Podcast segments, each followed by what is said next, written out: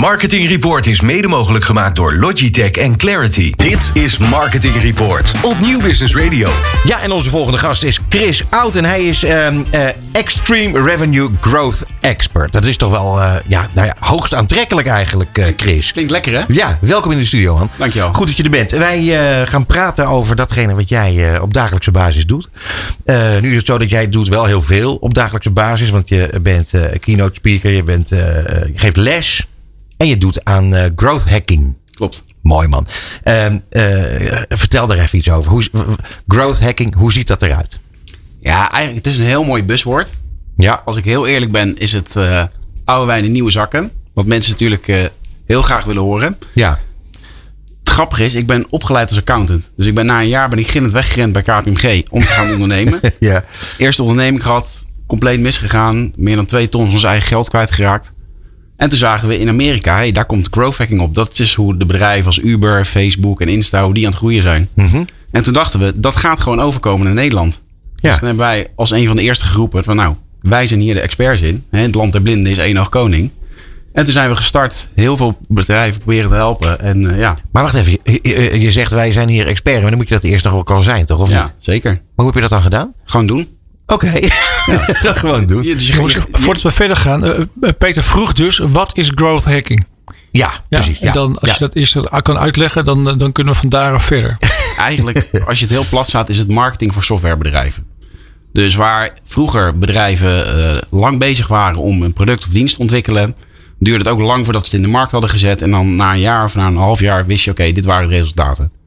Terwijl in de nieuwe wereld, waarbij het product digitaal is, de marketing digitaal, het verkopen digitaal is, kan je eigenlijk duizenden keren per dag je product en je marketing aanpassen.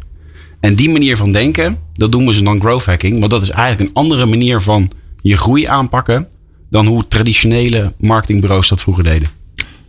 Ja, want bij hacking denk ik altijd aan, eh, ja, aan andere dingen. Dus ik vind het een wat ongelukkige term. Zeker, daar ben ik helemaal met je eens. Ja. En dat is ook één ding wat ik in mijn boek heel duidelijk laat zien. Van, joh, het hacken, er zit een heel mooi principe achter. Alleen je moet wel dat woord hacken weghalen. Want ik heb met heel veel grotere bedrijven ook gewerkt. Ja, en als je daar met hacking aankomt, dan zeggen ze van joh, wat kom je hier doen? Dat willen we niet. Ik wil straks even op je boek terugkomen. Eh, eerst even, eh, voor wie eh, werk jij bijvoorbeeld op dit moment? Nou, ik, ik heb verschillende organisaties. Hè. Dus vroeger heb ik voor eh, start-ups, scale-ups en corporates gewerkt. Waar ik me nu heel erg op focus, dat zijn ondernemers met hele grote ambities. Dus er zijn miljardairs die, die mij nu inhuren, die nieuwe initiatieven aan het ontplooien zijn. En die zeggen van, nou, wij hebben hier een team. Daar willen we heel veel gas op geven. Nou, kan jij ze helpen met een uur coaching sessie per week om die harder te laten gaan? Maar ook heel veel bureaus die help ik nu. Want ik heb zelf de transformatie meegemaakt van een bureau van 10 mensen naar meer dan 80. Dus ja, daar heb ik ook eigenlijk alles al gezien van wat je goed kan doen. Wat eigenlijk wat grote fouten zijn die je kan maken. Dus mensen huren mij eigenlijk in om ook dat soort trajecten goed te begeleiden. Hey, en eh, noem eens even wat voor, wat voor grote fouten kun je maken? Ja, wat ik altijd zeg is dat extreme omzetgroei is het gevolg van extreme persoonlijke groei. En wat je dus bij heel veel bedrijven ziet, zeker bij servicebedrijven, waar toch heel veel afhankelijk is van de eigenaar, zie je toch dat op een gegeven moment het ego van de leidinggevende dat vaak een hele grote groeiblokker is. Dus als je ziet waar lopen bedrijven vast, hè, bijvoorbeeld bij delegeren of mensen in staat stellen om dingen te doen, ja, dat gebeurt dan vaak niet op zo'n manier dat die teams hard door kunnen schalen. En waar zit hem dat in? Dat, eh, dat die eh, leidinggevende eigenlijk de, de, de- het obstakel is voor groei? Nou, dat is omdat je, hè, als je als ondernemer begint, Ja. Het, het ligt allemaal bij jou. Jij moet beginnen met verkopen, je moet het product leveren. Maar op een gegeven moment gaat jouw succes zijn in niet dat je het zelf doet, maar dat je anderen in staat stelt om het te gaan doen. ja. Dus je wordt eerst manager, dan word je leider. Ja, dat is toch een, een, weer opnieuw jezelf uitvinden. En als jouw identiteit is bijvoorbeeld, ik ben de allerbeste verkoper. Ja, er zal een punt komen dat jouw bedrijf harder gaat groeien als jij niet meer de beste verkoper bent, maar als anderen dat beter kunnen. Ja, eens. En dat is, en dat is iets wat jij in kaart brengt eh, ten einde eh, die groei, de gewenste groei door te, door te gaan maken. Ja, dus eigenlijk wat mijn filosofie is, is dat in elk bedrijf ligt een verborgen goudmijn van groei. Mhm. Alleen je moet wel weten waar die ligt Ja. en hoe je het eruit kan halen. Eh, jij eh, doet dit al een tijdje. En het is zo dat ik heb begrepen dat jij eigenlijk al vrij vlot in de gaten hebt waar dat eh, goudmijntje ligt binnen een bedrijf. Hoe, hoe kan dat? Nou, dat is Is omdat, dat gut feeling? Of hoe, hoe werkt dat? ja, het is omdat je heel vaak hetzelfde patroon hebt gezien. En daar geloof ik heel erg in. Het patroon herkennen van hoe dingen gaan. Ja, je ziet heel vaak aan het type manager, het type leider of het type product dat ze hebben. Of in de markt waar ze zitten. Een heel mooi voorbeeld is dat de money is in de follow-up. Dat is een heel bekend gezegde. En Amerikanen zijn er heel goed in. Ik was laatst bij een grote bank aan het werken. En die hadden een fantastisch data science team. Waar aan de voorkant allemaal moeilijke dingen aan doen. Maar als een klant een offerte had gekregen, werd hij niet nagebeld en kreeg hij maar één e-mailtje. Oh ja. Dus dan kan je wel heel moeilijk aan de voorkant allemaal hele gave dingen op gaan tuigen. Maar als je, dus doe dat we die mensen vaker gingen bellen en reminden, toen vlogen de euro's naar binnen. Ja. Dus het zit heel vaak op de, eigenlijk zit het op de punten waar mensen het oncomfortabel vinden om te doen. Ja, Dus, dat- na, dus dat nabellen, dat, dat soort Ja, zaken. mijn businesspartner, eh, dat is niet beter, maar een andere, die heeft me een keer een, eh, een grafiekje gestuurd van eh, na het hoeveelste contact de deal wordt gesloten. En er zijn dus eh, het, na- bij het twintigste contact is er nog steeds een flink percentage, eh, 3, 2, 3 procent, wat dan pas gesloten wordt. Gewoon blijven bellen, jongens. Ik zeg het heel vaak in mijn colleges. Ik zou een heel boek kunnen schrijven. Met alleen maar plaatjes van e-mails waarbij mensen zeggen: Thank you for the follow-up. Want zeker hoe drukker mensen zijn. Hè, ze- je eerste, je tweede, je derde berichtje, ze zien het niet. Nee. En in, nee. in Nederland vinden we dat altijd heel eng. Dus je moet het altijd wel uitleggen. Je moet wel met waarde opvolgen. Laten zien dat mensen er wat aan hebben. Maar als je dat, heel, als je dat goed doet. Ja, ik heb heel vaak nu ook met mijn boek, met mijn testimonials. Er zijn mensen die heb ik zeven, acht reminders gestuurd. Maar die zijn juist heel blij dat ik dat gedaan heb. Grappig. Ja, het is, een, het is een, eh, een interessant voorbeeld, omdat namelijk mijn eh, collega Bas hier aan de overkant, die, eh, die schaamt zich daar helemaal niet voor om mensen honderd keer te bellen. Eh, en ik denk, joh, is dat niet wat irritant? Maar dus eigenlijk zeg jij van, eh, die Bas doet dat toch beter dan, eh, dan ik. Ja, dat Hoe vaak wel mensen wel niet tegen mij zeggen: Thank you for chasing me. Ja, ja, echt waar. Nee, geen geintje. waar. Nee, zeker niet. Maar mensen zijn er dol op. maar ik vind het toch grappig. Het, belangrijkste, het belangrijkste principe is: hebben mensen er wat aan als ze met jouw zaken doen? Precies. Nou, ja, dat is als de jij bottom hun, line. Als jij hun leven beter weet te maken, ja, dan zijn ze dus heel blij dat je dat gedaan hebt. Ehm, de psychologie van data. Vertel daar eens wat over. Dat vind ik wel interessant. Je, je- eh, data heb je aangegeven. eh, maakt een ongelooflijk belangrijk deel uit van datgene wat jij doet. Het, het lezen van die data. Het, het vertalen van data. Maar de psychologie van data. Vertel daar eens wat over. Nou, wat ik dus heel vaak hoor is hè, mensen, hè, dat gaat over, bijvoorbeeld over AB-testen, dus heel veel verschillende testen via je website doen. Mhm. Dan zeggen ze van ja, maar we hebben helemaal niet genoeg verkeer om dat te doen. Terwijl ik geloof heel erg, je kan testen op twee verschillende manieren doen. Dat is op de kwantitatieve manier, dus je gaat echt naar je data kijken, hè, de eentjes en de nulletjes. Maar wat ik heel leuk vind, is het hele kwalitatieve dataspel. Dus als je een verhaal vertelt, hè, hoe reageert iemand erop? Als ik colleges geef, in elk college is 30% anders. Altijd. Omdat ik elke keer aan het kijken ben, hoe reageren mensen erop? En dan proberen te begrijpen, waarom is dat zo? Waarom triggert dat? En dan hè, op, op die manier ernaar te kijken, kan je mensen echt op een andere manier gaan triggeren. En kan je echt een laag dieper in die hersenen gaan, waardoor je steeds beter gaat begrijpen waarom kopen mensen? Waarom doen ze de acties die ze doen? Want dat vind ik het fascinerende aan groei. Je wil iemand iets laten doen hè, wat goed voor hun is. Maar Ja. je moet wel juist op het juiste moment goed weten te raken. En waar zit, eh, dus waar, waar, waar zit op een gegeven moment voor jou het bewijs dat datgene wat jij binnen een bedrijf eh, komt doen, dat dat, eh, dat het echt goed werkt? Ik bedoel, buiten het feit dat er dan op een gegeven moment groei komt natuurlijk. Maar er zal waarschijnlijk een moment eerder zijn dat je weet dat dingen Ja, eigenlijk beginnen te lopen. als ik heel eerlijk ben, zijn de bedrijven waar ik het meest succesvol ben, dat zijn bedrijven die eigenlijk niet goed snappen hoe goed ze eigenlijk al zijn. Nou ja, Dus ze hebben een product voor partijen hè, waarmee ze echt heel veel waarde toevoegen. Maar dan zijn ze bang om blogposts te maken, bang om te verkopen, bang om om die orde te vragen. En ik merk dat met dat soort partijen in, een, in de eerste sessies kom je al vaak heel, komen zij er eigenlijk al achter van joh, wij hebben eigenlijk veel meer dan dat we zelf denken. En je ziet dat zelfvertrouwen dan toenemen. En de grap is, ik heb laatst ook een partij begeleid. Hè. Dat was die eerste sessie, wilden ze alleen maar online producten gaan verkopen. Terwijl ik zei, jullie hebben een fantastische propositie. Die moet je één op één gaan verkopen. Daar kan je minimaal 10.000 euro voor vragen. De eerste keer dat ze naar me keken, zeiden Chris, bent gek. Dat kan nooit. Maar dat was een patroon dat ik bij heel veel andere soortgelijke bedrijven al had gezien. En drie weken later hebben ze de eerste 30.000 euro binnengehaald. Grappig. Ja, je, je kan je dan voorstellen wat voor transformatie dat dan is voor mensen. Want nu hè, gaan ze naar de 100.000 euro. Het, is een heel ander traject dan dat ze nu zoiets hebben. Van, joh, we kunnen hier iets mee. Grappig, hè? Het, het, het lijkt mij, het lijkt me een heel prettig gevoel eh, om, om bedrijven daarmee te helpen. Praat je over bedrijven overigens die... Zijn het allemaal start-ups? Of eh, wat voor soort bedrijven heb je het eigenlijk over? Ja, dat, dat, kijk, wat je merkt is dat als je direct met ondernemers werkt. Zij hebben veel meer vrijheid om de adviezen die ik geef, om die ook da- daadwerkelijk te implementeren. Ja, Bij corporates wordt het steeds lastiger en lastiger. precies. Ja, dat begrijp ik. En wat je zegt, hè, het, mensen zijn blij als je binnenkomt. Ik heb één jaar als accountant bij KPMG eh, rondgelopen. En dan kan je één ding vertellen. Als je dan in je nette pak binnenkwam, er was één ding wat er gebeurde.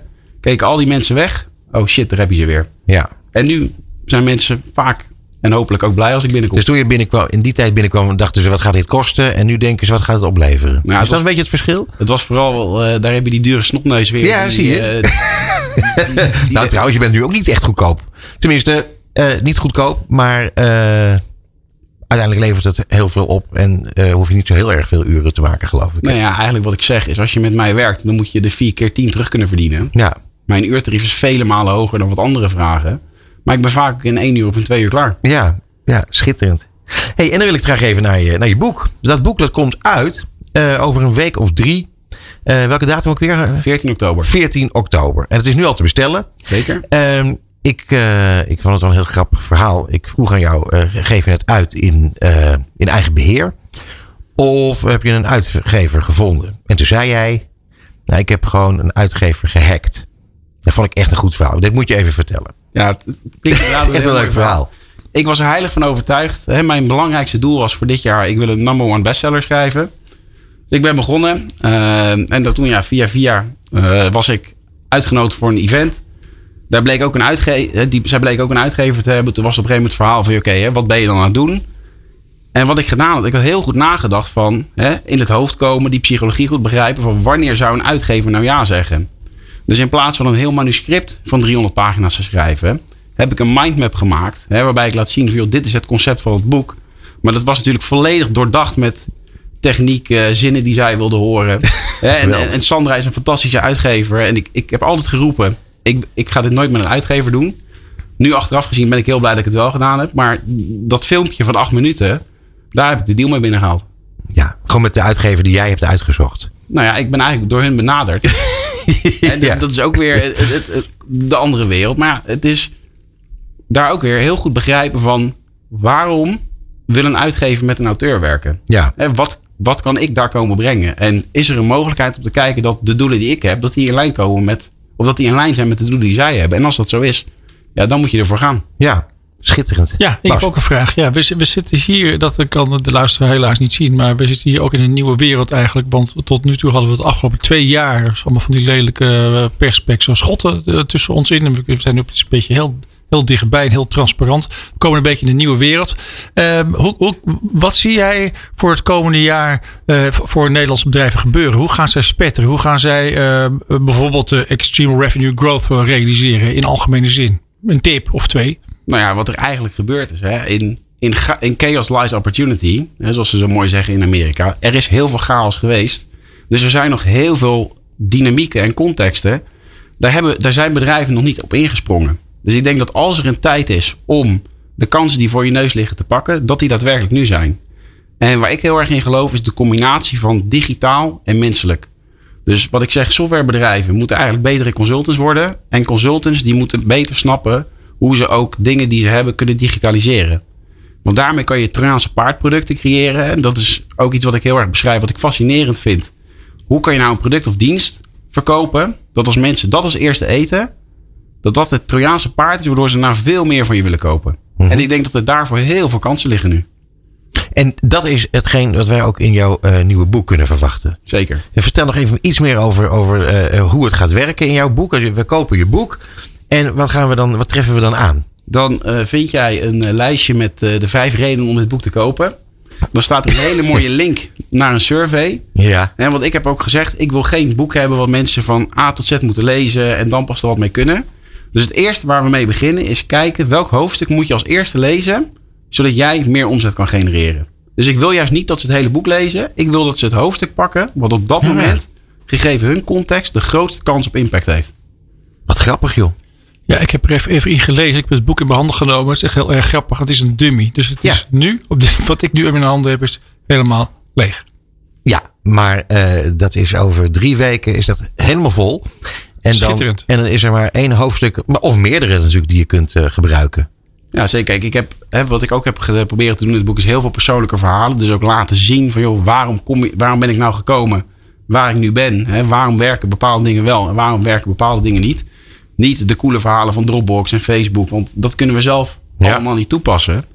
Maar ik heb juist de essentie terug proberen te halen van wat is nou de kern waarom bepaalde dingen werken. En daar een zo actiegericht model op, op gemaakt. Dat als mensen daarmee aan de gang gaan, dat ze zo snel mogelijk ook die euro's zien. Want dat is uiteindelijk het belangrijkste. Je koopt dit boek omdat je ook daadwerkelijk die impact wil hebben. Ja, heb ik, Mooi, hoor. ik heb nog één vraag zelf, tot slotte. Ehm, en eh, dat is in eh, komende april 2022 hebben wij het eh Cross Media Congres. En daar hebben we allemaal schitterende keynote speakers. En omdat het onbeleefd is om jou uit te nodigen in de uitzending, vertel ik alleen dat ik jou straks ga vragen hoe je erover denkt om daar misschien wellicht een presentatie te geven. Maar geef vooral geen antwoord nu. Oké, dan heel erg tenslotte vond ik heel mooi dat jij zei van wat ik propageer is eigenlijk logisch nadenken en functioneel lui zijn.